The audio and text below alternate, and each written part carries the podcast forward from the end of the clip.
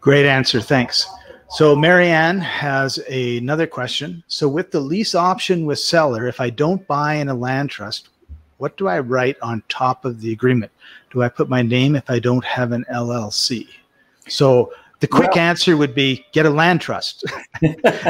why not do a land trust, Marianne? I mean, that's really the answer. And by the way, that protects the seller too. So that if anything happens to you, if anybody sues you, if any, if you were to pass away, anything like that, the fact that that relationship and that document uh, is in a trust is actually a protection for the seller as well. So when you get the skills, again, there are ways to say certain things that clarifies things for the seller. And those are the things that you need to learn.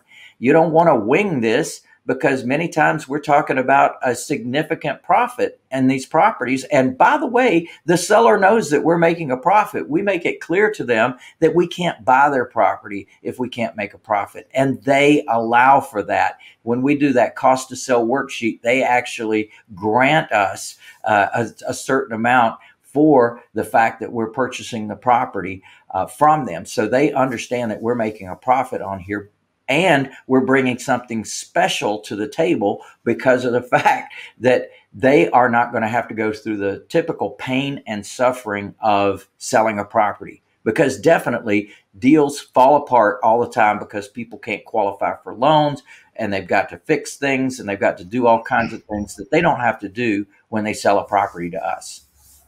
Yeah, and 30% of the people who could qualify for a loan at the beginning of 2020 at a bank no longer can. So that pool has definitely shrunk. And it occurs to me. Uh,